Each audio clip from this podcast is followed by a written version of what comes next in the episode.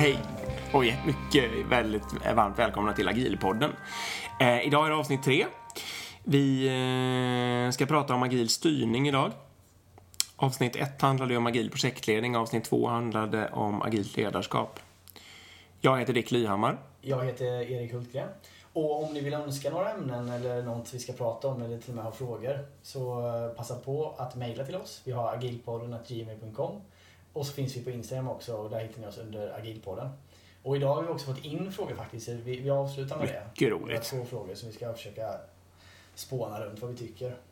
Vi kör helt enkelt igång då med eh, agil styrning, eller rättare sagt, vi tänkte prata om mer operativ styrning och i form av produktägarskapet och hur man ska jobba med verksamheten. Hur är det egentligen man bestämmer vad som ska bli gjort i en agil värld? Mm, och vem bestämmer det kanske också? Precis. Är det bara flum? Driver det bara vind för våg? Har man ingen kontroll? Det finns ju inga milestones. Hur ska man egentligen göra? Får man inte planera? Får man inte planera?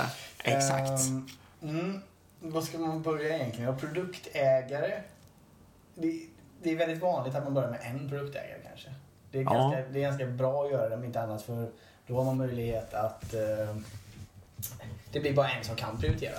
Du lyckas ju faktiskt på riktigt eh, få en, en styrning då och en prioritet. För om det bara finns en produktägare eh, så kan ju inte den personen säga emot sig själv. Liksom. Så våran tes är här att eh, om, om, om det är en omogen agil utvecklingsorganisation som liksom inte är van, då är det en mycket stor styrka att ha ett utvecklingsteam, en produktägare, en backlog, alltså det enklast möjliga uppsättningen. För då får man en fullständigt naturligt, tvingar man fram en bra prioritering och får väldigt stor tydlighet i leverans, organisation och prioritering. Precis. Om man nu då går till sin verksamhet, för det är ju också en fråga var ska den här produktägaren sitta rent organisatoriskt då? Eh, det kan ju vara på IT, det kan vara på verksamheten, men om man nu går till sin verksamhet och frågar vi behöver en, eh, en produktägare som sitter med teamet och den behöver vara väldigt delaktig och så här.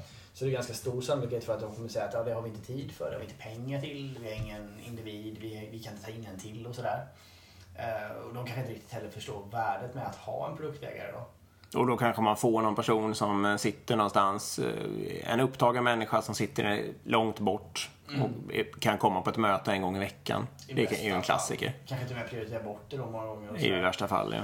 Ehm, så, så det man får, och, och där är det väldigt vanligt att man landar då, men- men det man kan försöka göra där då, det är egentligen att man själv tillsätter en produktägare. Ja. Man utser någon, någon på verksamheten, någon i sitt team kanske. Ehm, och då helt enkelt bara säga det till, försöka säga det till verksamheten då att okej nu har vi satt till en person här, den kommer prioritera backloggen. Den personen lyssnar såklart på er input och, och på allas input men, med den personen kommer ändå ha beslutande funktion då. Om inte verksamheten tillåter det så kan man bara säga men vad god att tillsätta en person som gör jobbet. Eh, men, men i början så kommer de nog tycka att det är kanske lite konstigt och sådär men eh, det kommer ändå, den personen kanske få i början ha veckomöten med verksamheten där den hela tiden visar backloggen och säger det här är prioriteten.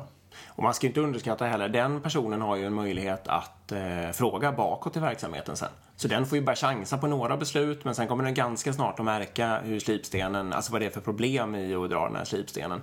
Och då får den ju fråga chefer och så vidare där borta, ja men vilken riktning vill ni egentligen ha på det här? Och hela det arbetet och förankringsarbetet, om den är lite smidig och smart, då kommer den ju få igång dialogen och få igång styrningen av alltihopa. Eh, även om den liksom inte egentligen har mandat eller kan själv. Precis. Eh, Så, så, rätt, rätt, någorlunda rätt personlighet, någorlunda smidig, eh, gör ju underverk bara personen börjar arbeta skulle jag säga. Ja, det, det tvingar ju på så sätt fram en, en, eh, en backlog. En av våra absolut viktigaste teser här, det är ju att eh, man måste ha en produktägare. eh, exakt. Så att har man inte lyckats, alltså är det ingen annan som tillsätter en så får man tillsätta en själv. Och det går att ta en, någon i teamet. Alltså bara nå, en klok person med någorlunda smidig personlighet som kan tänka sig göra det. Där börjar, eh, det är lika bra att börja där och se var, var, var man hamnar sen. Liksom. Verkligen. Och jag tycker också man ska inte vara rädd här för att om det är så att verksamheten vägrar att du tillsätter en, en produktägare och de vägrar att tillsätta en produktägare, då ska man också säga stopp. Då ska man på något sätt säga att okej, men då kommer vi inte kunna driva det här framåt på ett bra sätt. Eh, utan då får man stanna maskineriet och då kommer det bli fokus på rätt saker.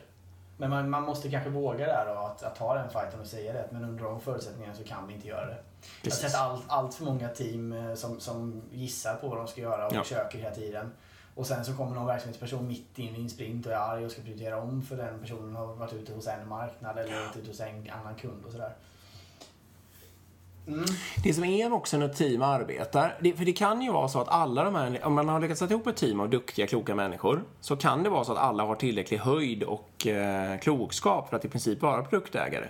Men om, de inte, alltså om man inte tillsätter rollen överhuvudtaget och människor sitter och ska skriva kod som sin dagligdags eh, verksamhet och, eller alltså som, som, sin huvudarbetsuppgift, då är det svårt att helt plötsligt bara lyfta sig upp en bra bit och, och börja prioritera och ha hela överblicken och alltihopa. Så det är därför det är viktigt att man också känner det, alltså att den personen som har rollen har det som en utpekad speciell roll mm. och förstår att den just behöver ta ett kliv bakåt, lyfta sig, tänka efter. Och det är därför man liksom inte bara kan strunta i att ha det utpekat. Precis, och här ska, här ska man verkligen inte, jag håller med dig helt, och här ska man verkligen inte underskatta fysiska hjälpmedel. Alltså på riktigt, köp en hatt där det står produktägare på. Mm. Köp en hatt där det står Scrum Master på. Har man ett litet team där man inte kan ha en dedikerad eller man inte vill ha en dedikerad så har det en otroligt visuell effekt att om man ska rotera en Scrum Master-roll eller en produktägarroll eh, på olika individer på olika sprintar. Att faktiskt på sprintplaneringen säga vem är det som har den här hatten. Ja. Och den, den personen kan faktiskt ha fysiskt hatten antingen på huvudet då, eller om inte annat på skrivbordet. Verkligen. Så använd det för att visualisera också. Det blir tydligt för alla att okej, okay, den här personen när man tar på sig hatten eller ser sin hatt och tänker okej okay, nu måste jag faktiskt tänka utanför min egna kodrad. Ja. Nej men exakt. Det är precis det jag är ute efter. Mm. Jag har ett knep till. Och det sa jag faktiskt senast till någon idag i eh, ett team. Och det är att man kan behandla någon som en produktägare. Om man har fått en liten antydan om att någon är produktägare. Fast vi kanske själva inte riktigt tror på det. Vi kanske inte tror att personen kommer ta sig tid. Eller vi kanske inte tror att personen förstår att den är produktägare eller vad det nu kan vara. Då kan vi helt enkelt eh, prova. Vi, eh, om den inte är där så ringer vi och, och frågar i massa prioriteringsfrågor och, och ber. Vi ser till verkligen tydliga på att vi vill att den ska komma på retron. Och, och då kan vi liksom få igång, antingen kommer den personen och där och då växa momentant med uppgiften och komma igång som produktägare eller också kommer man tvinga fram någon slags ombeslut på det där och då. Mm. Och det kommer visa sig liksom att, att, eh, att de behöver utse en annan individ till exempel. Och det tycker jag själv då är ett bra knep om man har, när det är lite otydligt läge. Då bara antar vi, den här är produktägare och så behandlar vi den som om den vore en produktägare. Precis. Och då löser det sig. person, om du dessutom bjuder in till i standup och så här, den kalendern den personen kommer få kommer bli helt fullpepprad och med mail och sånt. Det gör att den personen också kanske går till sin chef och, och eskalerar och säger att du, det här märker jag att de har förväntat mig som inte jag klarar av. Hur löser vi det här? Och i bästa fall kan man lösa det ihop då. Ja, då får ju den kanske hjälp eller avlastad av annat eller att man utser en annan person. Eh, det var en sak till här som vi pratade om förut. Och det är det, vi pratade om att man eh, i det omogna läget så har man troligtvis en produktägare per team. Mm. Vad säger du sen då, när vi går över till det mogna läget, när man har en mogen agil organisation och många människor vet hur det funkar? Mm. Vad öppnar det för möjligheter? Vad öppnar det för möjligheter? Ja, det öppnar möjligheten såklart att göra ett team av produktägare eller göra ett produktägarteam. Um, det man kan göra med det då, det är egentligen att för det första så slipper man ju nyckelpersonsberoendet.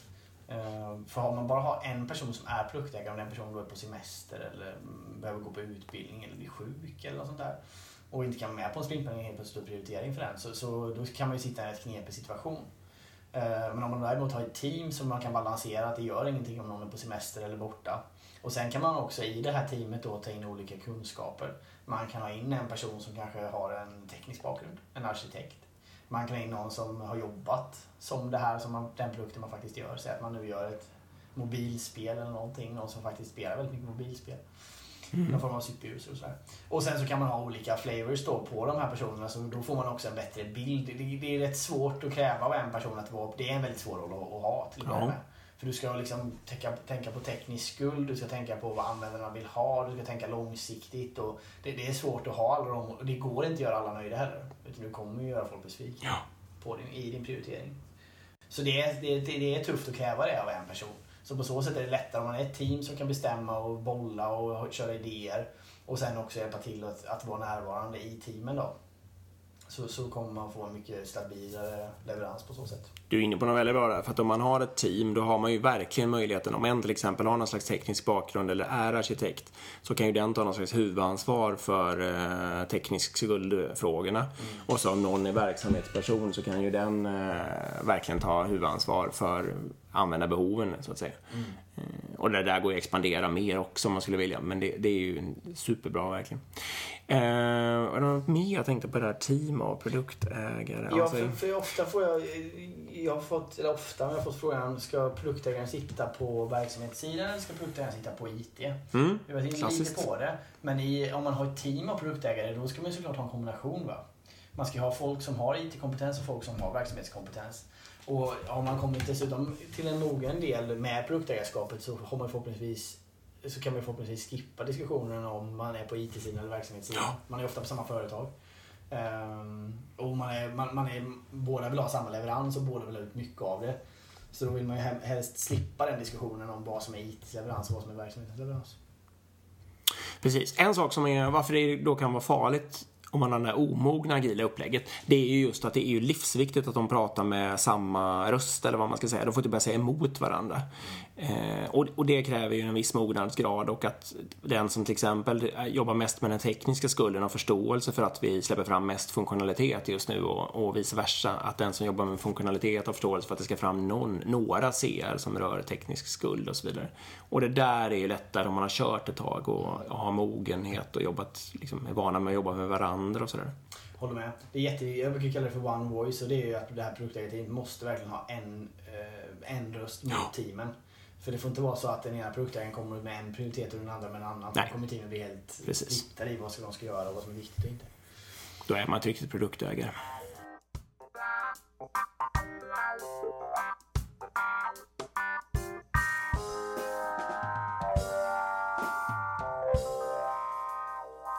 Vem får inte bli produktägare då? Ja, vem får inte bli produktägare? Chefen kanske? Scrum Mastern får inte bli produktägare heller. det är bra. Eh, chefen skulle kunna ta en produktägarroll, tänker jag. Kanske... Ja, jag vet Kanske inte. Chefen i sig är ju en, finns ju, vi får prata om, om chefsorganisation, vi var väl inne på det lite sist också. Men, men chefen finns ju inte i den här setupen på så sätt då. Men, men uh, Scrum Mastern håller jag med om, den, den får inte vara produktägare. Det är en rakt motsatsroll. Eh, De har ju en naturlig intressekonflikt, Ja, det har produktägaren och Scrum Master. Precis, för produktägaren kommer vilja per definition få in mer grejer och, maxa liksom. Medan Scrum Master då måste säkra att processen funkar och att inte de avbryts och sådär. Att inte de ändrar prioriteten under sprintens gång. Eh, Så det där måste då i så fall Scrum Mastern skydda sig mot sig själv. Liksom. Ja, precis. Nej, det blir konstigt. Och jag håller med dig där också. Om man... Om det är väldigt magert så att säga, om man är tvungen att leta upp de här människorna på teamet, då är det bättre att ha två olika hattar eh, och ge dem till två olika individer. Även om både Scrum Mastern och produktägaren är i teamet liksom. Och tillgänglig, det måste ju inte vara att individen är där exakt varje sekund. eh, Fast den behöver ju vara, det behöver ju kännas tillgänglig. Det behöver ju kännas som att det är enkelt att ringa och mejla eller vad man nu känner för den här människan och att den eh, dyker upp, alltså syns där varje dag eller något sånt där i alla fall skulle jag säga. Precis, och det är också en mognadsgrej i början. Desto mer produktägaren kan vara närmare teamet, desto bättre är det. Ja. Desto mer moget, desto längre ifrån kan produktägaren vara.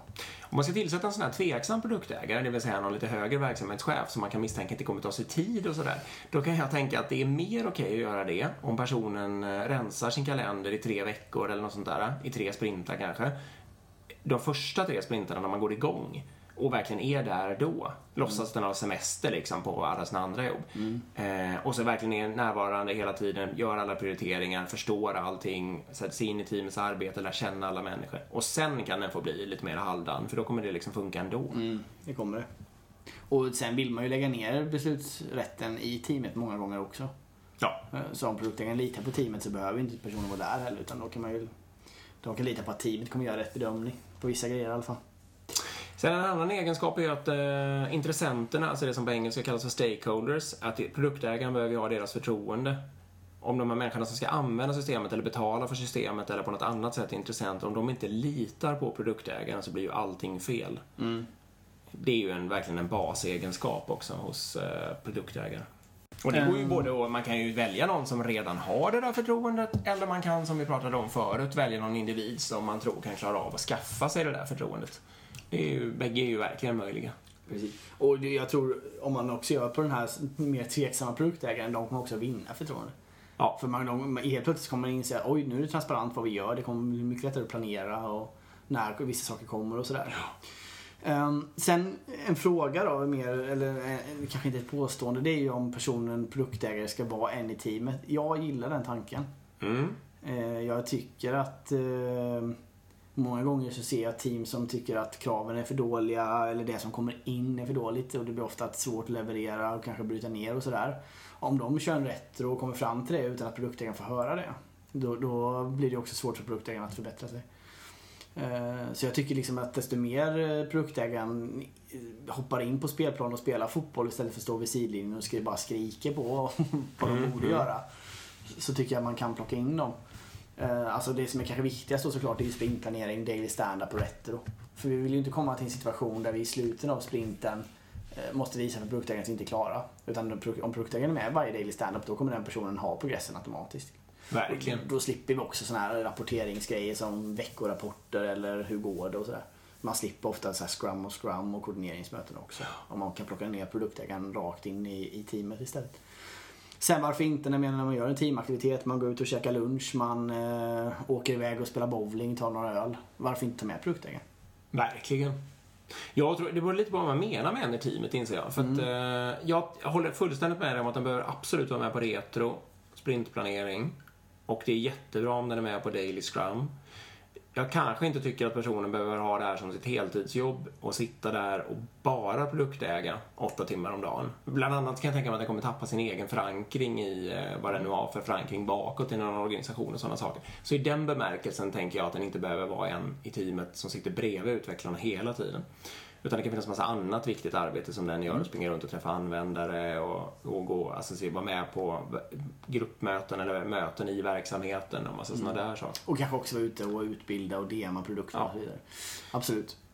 Sen är det klart att om man då äh, återigen går till det här med ett team av produktägare, då öppnar ju det möjligheter förstås att olika individer har lite olika profil i det där teamet. Mm. Det gör det också. En annan sak? Ja, Ja, jag vill ändå bara åter, återlanda i det att jag tror det är viktigt att man ändå har mindset att personen är verkligen del i teamet. Och när man har framgång, ja då är produktägaren med och firar. Och när leveransen går bra, då är produktägaren också med och säger att bra, nu har vi gjort en bra leverans. Inte Mm. verkligen. ni har levererat till mig. Eh, Men också att man kan ta motgångar ihop och säga att okej bra det här gick verkligen åt helvete. Vi, låt oss göra en retro, re- reda ut varför och låt oss acceptera också att det gick dåligt. Så det, det finns en risk annars att det här blir någon, någon beställare som står vid sidan av och liksom ska vara arg och, och på hela tiden och det kommer aldrig funka. Håller fullständigt med dig. Man kan fundera över det här, hur mycket höjd ska en produktägare ha? Alltså hur mycket ska den titta strategiskt, långsiktigt, hur pass operativ ska den vara? Och då kan jag också tänka att det kan vara okej att ha, det kan vara olika människor som har olika uppgifter. Eh, men man kan, lite beroende på vad uppgiften egentligen kretsar kring, om det är en ny strategisk applikation som ska lösa företagets framtida mm, problem och kanske leva i 30 år och ha tiotusentals kodrader, då kan man ju tänka sig att produktägarskapet behöver vara ganska strategiskt och det behöver finnas en tydlig vision och sådär. Om man ska lösa ett kortsiktigt eh, användarbehov mera i en förvaltning på en mogen applikation, då kan ju produktägarskapet vara mer operativt. Där livslängden kanske bara är fem år kvar och sådär. Och det kan vara viktigt att tänka på när man tillsätter produktägare och lite viktigt för produktägaren att själv förstå det. Vad är, vad är det som krävs av mig för just den här aktiviteten? Och det är jätteintressant just som du sa där. Jag, jag skulle vilja måla upp en skala för er lite att i, eh, om ni tänker i ena kanten då så kanske ni har en, en mobilapplikation, ett mobilspel som kanske ska leva i sex månader. Ni tror att det här är, det är en superenkel grej men det är jättehype och ni hoppas på att den kommer upp längst upp. Säljer superbra och sen försvinner i princip. Eh, å andra sidan kanske ni har något system som är eh, en konfigurator, en, eh, något backbone-system som är superviktigt för er verksamhet. Och här kan man ju såklart ha olika delaktighet av produktägare. Om man tar liksom ett backbone-system eller något system som är superviktigt och behöver finnas i 40 år. Om man då ger verksamheten allt produktägarskap och man förlitar sig helt på att de kommer göra alla tekniska prioriteringar och sånt. Kan det bli problem Det med det här? kan bli problem som ni kanske behöver förstå. Så här kan man ju också skala liksom, okej, ska man ha produktägare helt och hållet från verksamheten som bara bestämmer allt? Ja, för en mobilapplikation som ska leva i sex månader kanske. Ja, Det kanske är oviktigt att ha en bra arkitektur i det liksom. Nej. Det kan vara långsamt, det kan Ja. vara på så sätt. Uh, och det är ju extremerna nu då såklart. Och sen längst andra på sidan av skalan då, där kanske man inte ska ens ha produktägare från verksamhet överhuvudtaget. Det kanske är, de kanske ska vara med ytterst lite i Ja. beslutsfattandet medan det är arkitekter som faktiskt driver fram det arbetet. Är en arkitekt är produktägare. Exakt. Ja. Och, och, och, men, men här menar jag att här finns en skala va? och här kan man vandra på skalan. Ja. Och man behöver inte bestämma sig innan man sätter igång en, en ny applikation var på skalan man ska finnas. Utan utifrån var man är i applikationen och dess historia också så kan man balansera på den här skalan. Jag menar ibland så kommer du behöva backa tillbaka och gå mer mot att du tillsätter en arkitekt som produktägare för du har skapat på mycket teknisk skuld. Och ibland så kanske du sitter i en situation där du inte levererar tillräckligt mycket ny business value för de pengarna du ändå spenderar. Så då kanske du måste röra dig till höger sidan av skalan. Och här har man möjlighet tycker jag att balansera. Och det kan vara ganska bra att visualisera det också. Att okej, här är skalan och här tycker vi att vi är och vår ambition är att gå ditåt. Eh, Det kan vara ganska tydligt för teamen och för produktägare och verksamheten att förklara det på så sätt. Va? Och det kan ju verkligen vara okej att köra med en slags produktägare fram till en marknadsintroduktion och kanske under en period efter det som städar och sen byta till en annan profil av produktägare när man snarare ska ta hand om den tekniska skulden och öka stabiliteten och sådana där saker. Precis. Verkligen. Så, så här kan man balansera lite på, beroende på hur, hur mogen man är och, och var produkten befinner sig och hur viktigt det är. Då. Det finns ju en egenskap till. Nu har jag pratat om eh, närvaro eh, och att ha förtroende hos intressenterna. Då. Eh, att vara liksom, beslutsfähig eller att ha ett mod att fatta beslut, det är ju en grundläggande egenskap som är väldigt viktig också hos en produktägare. En produktägare som velar eller som det inte går att få ut några svar, blir ju väldigt, då, då funkar det ju inte. Då, då är det ju verkligen en, dags att byta. Liksom. Så det, det är ju en viktig personlig egenskap Verkligen. produktägare behöver ha. Man vill ju undvika att teamet sitter och väntar. Eh, Det är nästan bättre med en produktägare som bara chansar åt en väg och sen får man Ja. göra om det. Än att en produktägare ska vara, ah, jag vet, jag måste kolla och det tar tid och där vill man helst inte landa då. Nej, man, vill, om den, man vill ju ha så att en produktägare kan jobba upp en känsla där den är, om den är 80% säker så chansar den. Mm, kör på det, ja, exakt. Det är det absolut Så får bästa. man liksom städa upp lite grejer efter sig själv i efterhand. Det går ju alltid.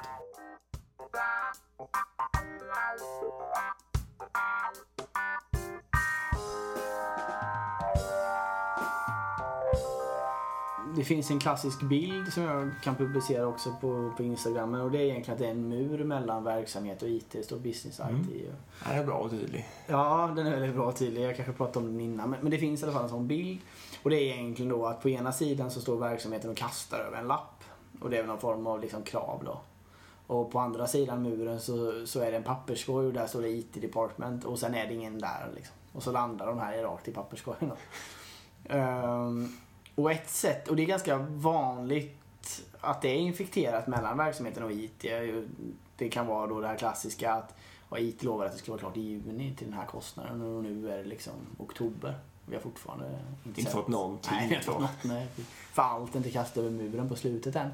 Eh, och det är dessutom mycket dyrare nu då och sådär. Eh, så, ehm, och, så, och samma sak på IT-sidan då, att ja, men de fattar ingenting om agilt arbetssätt. De, de, vet, de, de vet inte ens hur man beställer något. Och de är helt värdelösa och de vet ingenting. Och vi vet bättre och sådär. Ett sätt att komma, eh, om man nu vill då riva ner den här muren, vilket jag kan rekommendera. Eh, ett sätt att göra det, det är ju verkligen att använda den här produktägarrollen. För med om man då dessutom kan få den produktägarna produktägaren att bli del i teamet så kan man också få känslan av att, oj vänta nu, här jobbar vi tillsammans. Och det är också frågan då liksom hur man, eh, det här med verksamhetsplan och hur, man, hur gör man en roadmap tillsammans. För allt för ofta ser, tycker jag man ser att IT gör en plan och sen gör verksamheten en plan. Och sen försöker några höga chefer någon gång om året träffas och handshakea är vi överens nu liksom. Har vi samma penganivå? Har vi samma mål? Har vi samma vision? Och där visar det sig att nej, IT har lite egna visioner och strategier. Medan verksamheten har andra då. Och det är ett ganska dumt sätt att jobba på också. Det, det förstärker ju en sån här mur att om, om man bara försöker göra det en gång om året. Om man istället försöker jobba ihop och produktägarskapet är ett väldigt bra sätt att börja göra det. Mm, verkligen. För där, där knyter man verkligen ihop IT med verksamhet i samma team liksom. Och nästa steg är kanske då att Ja men vänta nu, om vi ändå jobbar så tätt ihop, om vi nu ska ha chefer och ledningsgrupper, varför ska vi ha två separata? Varför ska vi ha en för verksamheten och en för IT? Och det kanske vi ska ha, men inte alltid. Man kanske kan fjärde, var fjärde ledningsgruppsmöte kan man ha tillsammans. Och på de mötena kan man då diskutera, vänta nu, vad är vår, vad är vår verksamhetsplaner för i år? Verkligen. Det finns ju sådana lyckade exempel också. När, faktiskt när det gör sånt arbete. Ja, absolut. Men det är allt för vanligt att det inte blir så. Mm. Det är också många ledningsgrupper och jag, jag kan känna mig lite skyldig själv där att jag åker iväg med min ledningsgrupp, ska köra någon slags sån verksamhetsplanering inklusive mål och strategiarbete kreativiteten flödar och det blir ganska bra. Men det är ganska stor del av de där besluten eller inriktningarna som, som ändå egentligen har jättestor påverkan på verksamheten. Och jag har inte alls kollat vad motsvarande ledningsgrupp på verksamhetssidan gör vid, vid ungefär samma tillfälle eller några månader innan eller några månader efter. Nej, precis. De sitter på samma herrgård fast en månad efter. Exakt. Och tar helt andra beslut. Ja, kanske inte heller. För vore det helt andra skulle det väl vara ganska bra, eller vad man ska säga. För då skulle det kanske märkas och synas. Men kruxet är ju snarare att de, liksom. det är liksom det är 30 grader åt ett annat håll, riktning, och det är formulerat på helt andra sätt. Och det är helt omöjligt att jämföra. Och det är helt omöjligt att liksom få, få vad ska man säga, det blir som en hal ål.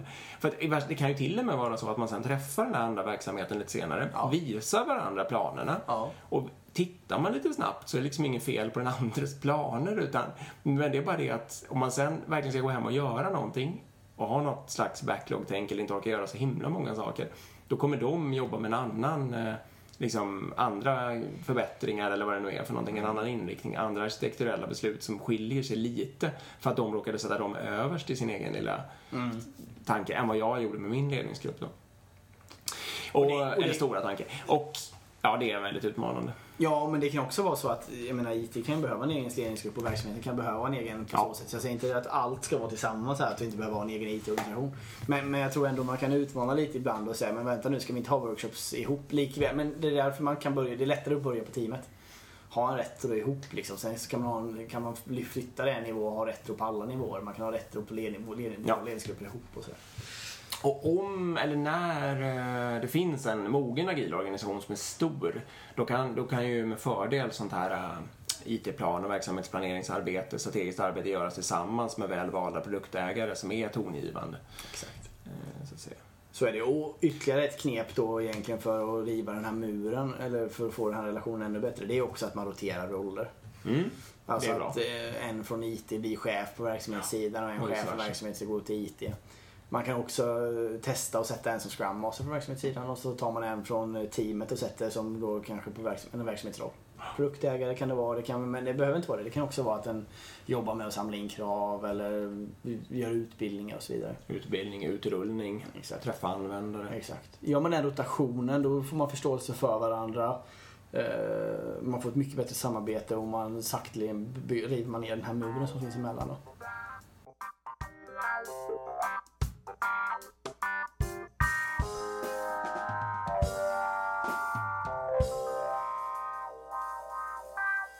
Över till frågorna då. Ja, skitkul med frågor. Ni får fortsätta skicka. Som sagt, eh, och jag återupprepar mig där, men Instagram, agilpodden. Där kan ni kommentera på någon bild bara. Ehm, alternativt är att skicka ett mail då till agilpodden.gmail.com med frågor eller beslut. Eller. Och ni får jättegärna ta case också. Det har varit superkul tycker jag. Ja. Att ni har någon situation. Hur, eh, hur skulle ni göra här? liksom? Exakt hur ska vi göra? Vi har inte produktägare, vi har det här utmaningen och så. Superspännande om ni vill skicka in det. Inte för att vi tror att vi har svaret på något sätt men, men vi kanske kan få gissa lite i alla fall. Verkligen. Mm. En sån här fråga då som dyker upp är vad ska man göra med alla gamla projektledare? Och jag får erkänna själv då att jag inte är så himla nöjd med min, eh, alltså min reflexmässiga inställning till hela det här är ganska polariserad. Att jag bara mer eller mindre tycker att de själva liksom snabbt ska hitta på något annat eller göra någonting. Men e- egentligen är det, det sitter ju en massa människor som är smarta och kan en massa och självklart finns det, går det ju att ha lite olika idéer om hur man ska kunna utveckla dem vidare och få en organisation som blir ändå bättre tack vare att det finns projektledare med massa erfarenhet från tidigare. Ja, skjut in. Men jag skulle säga det att precis, och det, det hos en Scrum Master som har jobbat med gamla projektledningsmetoder. Det finns ingen bättre person att övertyga en verksamhet. Om ni förstår vad jag menar. Nej. Om någon kommer här och säger vänta nu vill jag ha en projektplan här. Jag vill ha att ni följer de här beslutspunkterna eller den här modellen. Ja, att då har jag någon som har faktiskt har jobbat med det men som har också testat Scrum eller någon agil metod. Och, och för, att skicka in dem till verksamheten och säga men det funkar inte, kan vi inte göra så här istället? Och verkligen också svara upp. För någon som inte har jobbat med det, de kommer aldrig kunna svara upp på de frågorna. Men varför, jag måste ha mitt Gantt-schema här och så vidare. Men det här, varför vi får den här frågan är säkert för vi pratade om det förra avsnittet om med agil projektledare. Ja. Eh, fel, första avsnittet. Så var det väl ja. Första.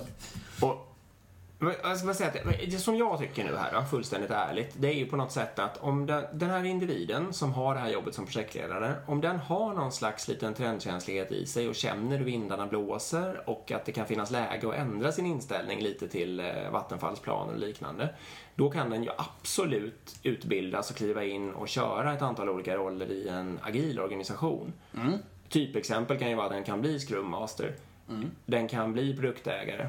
Den kan bli chef i en agil organisation och, och jobba med tillsättning av kompetens och liksom undanröja hinder och liksom skapa förutsättningar för folk att jobba. Den kan kanske till och med bli teammedlem om den har ett tekniskt intresse. Och det enda som, är då, som jag själv skulle vara allergisk mot i det här läget, det är ju att den eh, vad ska man säga, att, att den bara, just det här, det pratade vi om i det avsnittet, att man sätter ordet agil framför eller, eller på något vis egentligen försöker jobba enligt det gamla arbetssättet men med ny terminologi. Så får det verkligen inte vara, utan personen behöver ju vara beredd på äkta förändring. Mm, absolut. Eh, Sen finns ju också, med en projektledare finns ju kvar. Eh, kanske inte på IT så mycket då, det kan finnas enstaka roller där också. Men annars så är det ofta en verksamhetsroll där det kan finnas eh, projekt som spänner över flera verksamhetsområden som behöver koordinering och så vidare. Eh, inte från ett IT-perspektiv då, utan snarare något annat. Typiskt, det, man kan, det kan vara en verksamhet som innefattar beställning av prototyper och hårdvara och sådana där saker som ja, med nödvändighet jobbar lite mer i någon slags vattenfall. Och där kan ju fortfarande projektledartalang komma till stor nytta. Absolut. Så men, det är också en möjlighet för de här projektledarna som har jobbat inom IT då, att använda sin IT-kunskap. Och det är återigen då, för att ta ner den här muren mellan verksamhet och IT så är det jättebra att få ut IT-personal ut i verksamheten. Det kan också vara så att personen blir någon form av coach.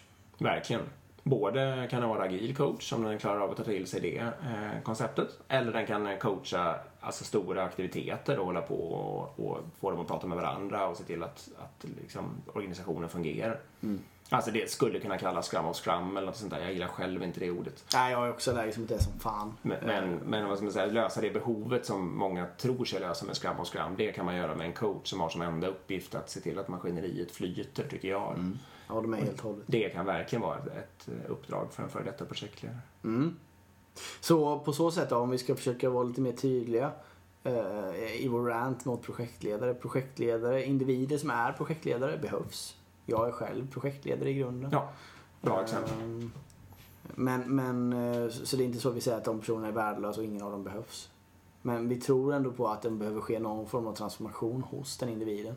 Och en bra början är ju att byta just beteckning på rollen eller befattningen.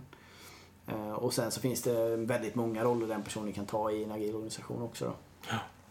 Mm. Den andra frågan då? Mm. Den kretsar kring det här med eh, delade team. Alltså team där det, teamen är tillsatta från olika linjeorganisationer. Mm. Så att individerna i ett visst team rapporterar helt enkelt till olika chefer, två eller flera. Mm. Och frågan är ungefär, är det, är det smart? Fungerar det? Mm. Och eh, min egen åsikt i den här frågan är att ja, det kan fungera. Typexempel på när det troligen fungerar, det är ifall att teamen är starka. Hierarkin, linjehierarkin är så att säga inte dominerande utan teamkänslan är dominerande. Cheferna är mogna, har tagit ett kliv bakåt och anammat ett agilt ledarskap och så vidare. Då tänker jag mig att det fungerar bra. Då spelar det egentligen ingen roll vad man har för linjetillhörighet för att det kommer vara leveransen och produktägaren och samarbetet som prioriteras ändå. Och det enda viktiga är att den chefen som personen har tänker på personens eh, kompetensutveckling och sådana saker. Och det är klart att det gäller att det är en bra chef, men det- är liksom ingen avgörande fråga att man har olika chefer då. Nej, och det blir också ganska oviktigt med en chef i en sån situation för eh, utveckling och karriärsmöjligheter och personlig utveckling och sånt kommer ju teamet hantera väldigt bra också. Man kommer utmana varandra, men du ska inte du testa det här också och så vidare. Stötta varandra. Ja, så jag håller helt och hållet med. Om det däremot är en omogen organisation, alltså att hierarkin fortfarande är väldigt, väldigt stark, då kan jag tänka mig att det blir problem. Och det kan ju typiskt vara att de här cheferna har olika intressekonflikter och att det spiller över på medarbetarna och att medarbetarna känner för stark lojalitet med sin chef och därför inte kan känna lojalitet med teamet och därför inte jobba för produktägarens beslut och bästa och så vidare. Precis. Och då är det ju en dålig idé. Då är det ju mycket bättre att försöka ha icke-delade team när alla rapporterar till samma chef. För, att bli, för att skapa sig själv en rimlig chans att bli mogen. Precis, för annars så det, det som du faktiskt i realiteten har det är att du, du har inte ett team utan du har flera team i ett team. Ehm, och då, så länge du har det så kommer, du, så kommer det antagligen inte funka speciellt bra heller.